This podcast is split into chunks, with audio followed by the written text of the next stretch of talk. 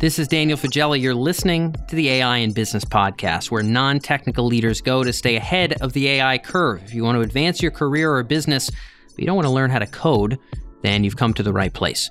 And this is our series on AI success factors. Every Monday, we cover one specific enterprise AI project that was a success. We talk about what was the problem, what was the success measurement, what was the impact, and what made it a success. And today we're talking about an example at a rather large organization. In our recent week long series on AI ROI, we had a fantastic guest by the name of Gopalan Oppiliyappan, who is the head of the AI Center of Excellence for Intel. He shared some fantastic framework thinking about making decisions about AI projects that will lead to more successful projects. If you have not yet listened to that episode, or indeed that entire series, I would definitely recommend going back and tuning in. The entire week, Monday through Friday, March 14th through March 18th, we publish one episode a day with five great guests covering AI ROI, and I would certainly recommend tuning in. But in this episode, Gopalan dives in on how he puts those frameworks in action and we talk about a specific AI success story in one of the most complicated parts of Intel's operation, which is how they manage their inventory. This is a company that makes a lot of things, and they happen to be very complicated things. They are a hardware company, after all, and so they're dealing with a lot of complex parts and a lot of different suppliers. Similar to some of the previous episodes we've talked about in AI success factors, you will hear some great insights about crawl, walk, run. Better than hearing from it in a metaphorical sense, you'll see how Gopalan put that idea into practical value.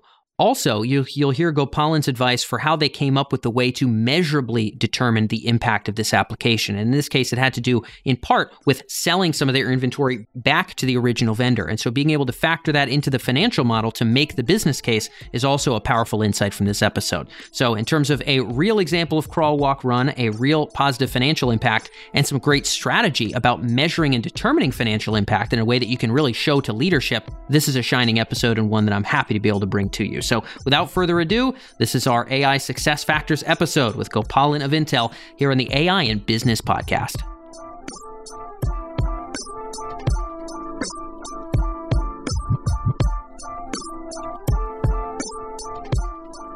So, Gopalan, we're focused here on AI success factors.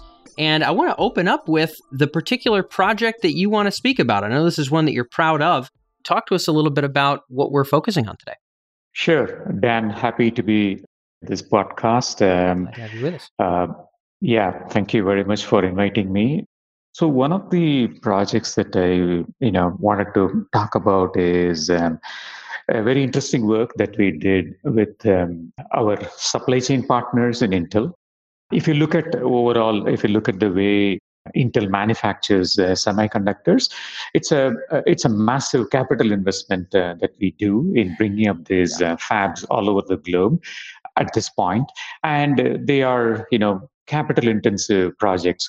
So when we engage with this uh, specific area, which is around optimizing the spare parts uh, for our factories. What we realized uh, was um, the classical supply chain problem, which is there were situations, there were issues where the spare parts were not adequate to meet the factory demand. And there were uh, situations uh, and factories where the, we had excess spare parts than what the specific factory needed.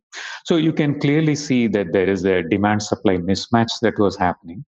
And um, wherever there was an excess, we were running into excess spare parts we had to write off those inventories because um, they were not consumed at the in the time frame in which they, they were supposed to be consumed.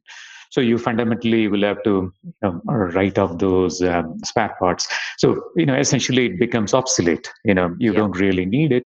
Also you know the factors that trigger obsolescence in a factory is typically you will see you know intel keep uh, intel keeps pushing the process nodes in which it manufactures. You know we as we pursue the Moore's law aggressively. So what has happened here is the spare parts and the, uh, that we purchase for the tools that are meant for a specific process node.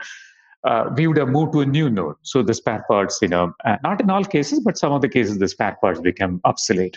Hence, we have to write it off. So we call this as uh, you know in classical you know in intel terms uh, we call the, this opportunity as can we sell this even before these parts become dead Hmm. So that's the program was called Sell Before Dead. All right. So uh, uh, yeah, so that's the way we you know kind of uh, structured or looked at this program and then said, okay, now if this is the opportunity, if this is the business opportunity, how can AI help here, or can we you know even simplify this problem and look at can we even start with some uh, simpler machine learning techniques or prediction techniques which will help our factory managers to predict whether a set of spare parts or a particular spare part when will it become obsolete? If so what are the decisions that they need to take today so that they can prevent either it becoming obsolete or take corrective business actions like sell it back to the vendor so that you can extract some salvage value, which will be slightly less than your procurement sure, value. Sure. But at least uh, you know you are um, not writing off the inventory, but you're extracting some salvage value. Okay, got it. If you don't mind, I'd love to unpack the use case a little bit for the listeners, and then we'll talk a little bit about the results here. Because so clearly, I mean, you folks are producing Lord knows how many chips and, and finished goods in a given year. As you mentioned, if you order too many parts, then we're sitting on them there's a part of me that would think, okay, it's maybe less than ideal to have a lot of parts on the shelf. And I would assume maybe they would just be used later on. But is it safe to say that some of these parts are made for a specific bespoke project and we'll just never get any use out of them after that? Is is that is that the case? Or will they some of them be valuable later on or that's exactly what we were trying to predict, right? You are trying to understand the consumption pattern the historical consumption pattern of the parts. So you will have a good idea of how it will be consumed in the future. That's the prediction part I will cover in a, in the subsequent. Uh, got it. Got it. Okay. Yeah. So we can we can get right into that then. You know, talk about how you made the predictions work. We're going to talk about the results in a minute, but I can imagine there's so many features and factors to decide how many of these parts are we going to use? When are they going to go dead, or or what have you? There, um, lots of lots of considerations. Yeah, how did you what were the factors you had to pull together to make these predictions meaningful? Yeah, absolutely. So the way we approach this uh, opportunity is a very, I would call it as a frugal engineering approach. So the first and foremost um, thing that we did in this program was we didn't even really get into machine learning for you know base predictions. All we uh, went ahead and looked at was just you know plot the consumption pattern. You know, I call this as dating the data, right? Sure, so sure. Just plot the and let the data speak to us. You know, yes, uh, yes. see what the data is, and then you know we looked at it from a statistical perspective. First and foremost, is can we model them or these consumptions as any? Do they come closer to any of the statistical distributions? You know, is it like a binomial or is it a Poisson? Is it a log normal? You know, we had about um, eight or nine distributions uh, in mind, and then we uh, we looked at these data, the actual consumption data, and then figured out to which of these distributions these are coming closer. You, know?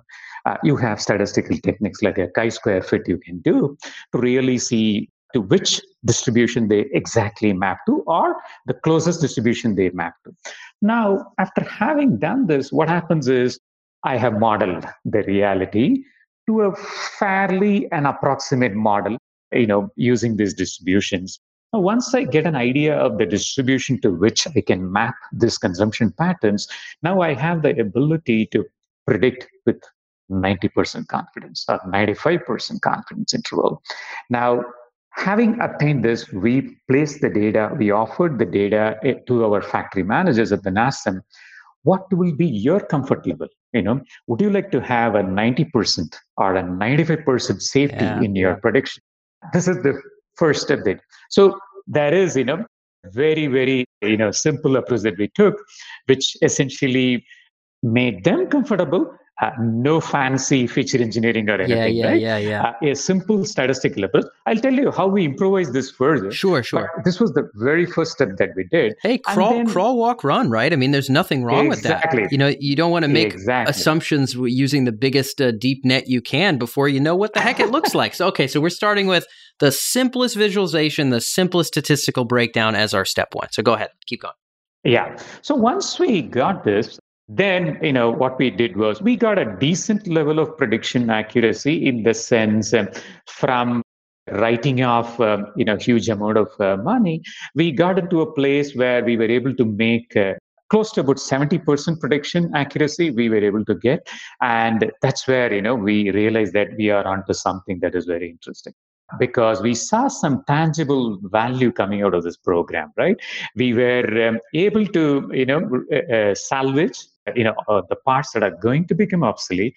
And uh, from a completely you know writing off situation to you know seeing progress in the direction where we were able to salvage while at the same time you know factory managers being comfortable and confident about their factory lines not going down because they just you know uh, return some spare parts for yeah. which they suddenly saw some consumption right so it's a it's an elegant trade off that you need to achieve that's what you know this um, uh, approach enabled us to look at you know we started off on a journey now what we then did was using these statistical techniques we fundamentally you know started taking our first steps towards labeling the data. Essentially, what we started doing was can we now classify, now having gotten the distribution of uh, the consumption pattern, can we now ask or take our factory managers' help to classify the data to say which are at high risk, which are at medium risk, and which are the ones that are at low risk of becoming obsolete? You know, so essentially, now you see that we are gradually stepping into yes. the machine learning yes, paradigm, yes. right? Um, so it's a you know it's essentially a three class classifier of classifying the parts into high risk, medium risk, and low risk. And uh, this is important for a supervised learning paradigm because we need label data. Yeah. Now, using yeah. yeah. So, using statistical distribution and with the help of our factory planners, we were able to start classifying these, you know, basing, based on their business judgment, to classify them as uh, applying this uh, confidence intervals to apply and then see which are at high risk, which are at medium risk, and which are at. And we could automate this because you have a distribution which supports your business decision. And we were able, the beauty was we started labeling the data. And once we once we got this uh, label data which said hey these are the parts that are at high risk and these are the ones that are at medium risk and these are the ones that are low risk we then uh, embarked on the first step of machine learning, right, which is um, applying some of the prediction algorithms, especially the classifiers like a decision tree, to really see uh, see whether we can improve the accuracy now. After having gotten the label data, we then embarked on the next step of applying a decision tree algorithm to see how we can improve. Yes, we could extract additional accuracy out of this, right? From from around you know uh, 68 70 percent we got a bump up to 81 percent using decision trees uh, uh, techniques. So uh, that's so sorry you had a question. Yeah sure sure. Um, so this is okay so you, you know you, you saw some tangible returns with uh, crawling and walking. Then you started running with a little bit of machine learning here. You know this 81% just to be clear this is 81% in determining which of these uh, or being able to predict the parts that would potentially be dead, or, or what specifically we, are we um, tracking exactly. with that 81? Yeah. Okay. Yeah. Fundamentally, okay. Yeah, you have three classes, right? Uh, the high risk, medium risk, and low risk. Yep. Uh, you have the labeled data and you have uh, the predicted data. Now you do the comparison of accuracies on all these three classes to see how accurate the algorithm is versus reality. Okay, cool, cool. And so you're able to get this this much higher threshold. Does this in terms of what this informs, we'll talk to the, about the success factors in a second, but I'm trying to translate that 81% into where that hit the bottom line for you guys. My guess is this would let us know maybe what to order more or less of, or um, so so maybe it's safe to overstock on these things, and maybe we should be much more conservative here. How did this turn into decisions that could help the company? Exactly. This is where I call you know analytics is no more an afterthought, right? Analytics can drive the business process itself. So the beauty here is once we got a handle of how which parts belong to what kind of you know how the consumption patterns of these spare parts are we then looked at can we now improve our contract contractual processes itself with our supply chain partners uh, can we bake in the salvage value clause in the contract itself now because now you mm. have the hmm. data to say that hey in 30 days if i return this is the salvage value i would expect from you if i return in 60 days this is the salvage value i would expect from you so we started you know now tweaking the business process itself based on the insight we got from analytics. Got it. Okay. Okay. So maybe what to buy, what not to buy based on these these risk level and predicting what's going to become dead inventory. And also you can use that to backwards negotiate with all of your vendors and make sure given the risk level of these things, if we're going to work with you Mr. Supplier, this is what we would expect just given our own fluctuations in risk. Uh, exactly. So typically what happens is the the ability to take risk in my in my procurement right? Even that increases because i have i know i can extract a salvage value yes. also so it motivates you know it's fundamentally a win-win arrangement. Even the supplier is happy that you know yes you know uh, though consumption will increase because uh, because it gives additional cushion yeah. and always the you know the the consumer or the factory managers here know that they have an option to exercise which is fundamentally to return yep. some salvage value right? okay so it's a beautiful supply chain arrangement where the vendor also has you know is expected to gain an additional delta in terms of increased procurement volumes and the factory managers have the comfort backed by uh, you know yeah. machine learning techniques to know you know they have the salvage as an option in case they run into excess. Got it. Okay, cool, cool. Yeah, this makes a lot of sense. So you can have a little bit more confidence to not have to play it too conservative because you know you have that cushion if you need it. So makes a lot of yeah. sense. We've got our procurement activities, we've got our procurement negotiation, all of which can be reformed and fine because it sounds as though I don't know what your accuracy ratio was before you even had the BI application, but you were able to get it up to, to 81 by leveraging BI and then ML. Um, yeah. Uh, so it's a progressive journey, yeah, as I told sure, you, right? Sure, sure, yeah, With yeah. simple statistical distribution and then information learning. And that's a very common case here with the Success Factor series. Is folks took the the crawl, walk, run uh, approach. It's very hard to go from nothing to jet fuel when we don't understand the problem in the data sets as of yet. So, because of that, I know we're a little bit up on time here, but I want to get down to kind of the success factors. So many things go into complicated AI projects. And of course, there's many things that would have led to the, the success of this solution, the fact that you can openly publish it and talk about these great results. If you were to boil it down to one transferable lesson that other enterprises could learn from that made this one work, what would that be? I would say start small, you know, as you rightly said in the beginning, right? Don't get carried away by this you know big accomplishments or big successes that are talked about right hey i used a deep neural net or a transformer to get these results uh, i think um, you need to first um, the basic and simple technique is look at the data eyeball the data and then start with what is the reality right do you have label data because everybody says i have data as a as a ai practitioner what i have seen is there is not much of label data so first and foremost is look for data and look for label data. I will double click that specifically. Once you, you know, and then make an assessment. In my case, in this case of factory spare parts optimization, there was no label data.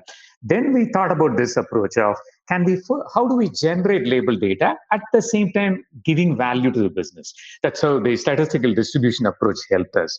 Uh, it actually served two purposes. One was i was able to generate label data out of this and then at the same time started giving some feedback to the business on this is how the reality is you know there are going to be spare parts which beyond certain time frame are going to become obsolete what is the decision you want to take about that so that's what i would say start small look for label data if not think about some frugal engineering approach to generate label data and then embark on a machine learning journey I, I like it a lot engage in frugal engineering approaches is probably sage advice for AI projects for everybody listened in. Gopalan, thank you again so much for being able to join us. It's been a great episode. Thanks for being here. Thank you very much.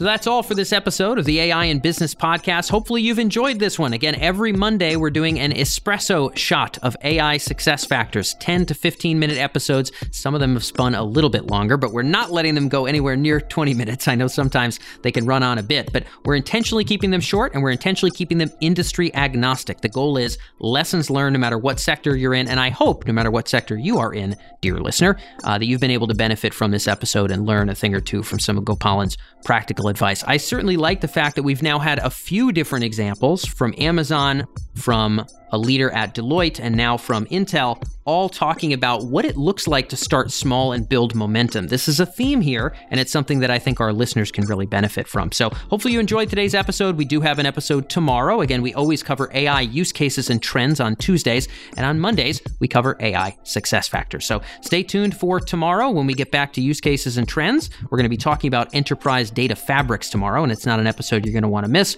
So stay tuned, and I look forward to catching you in the next one. Thanks so much.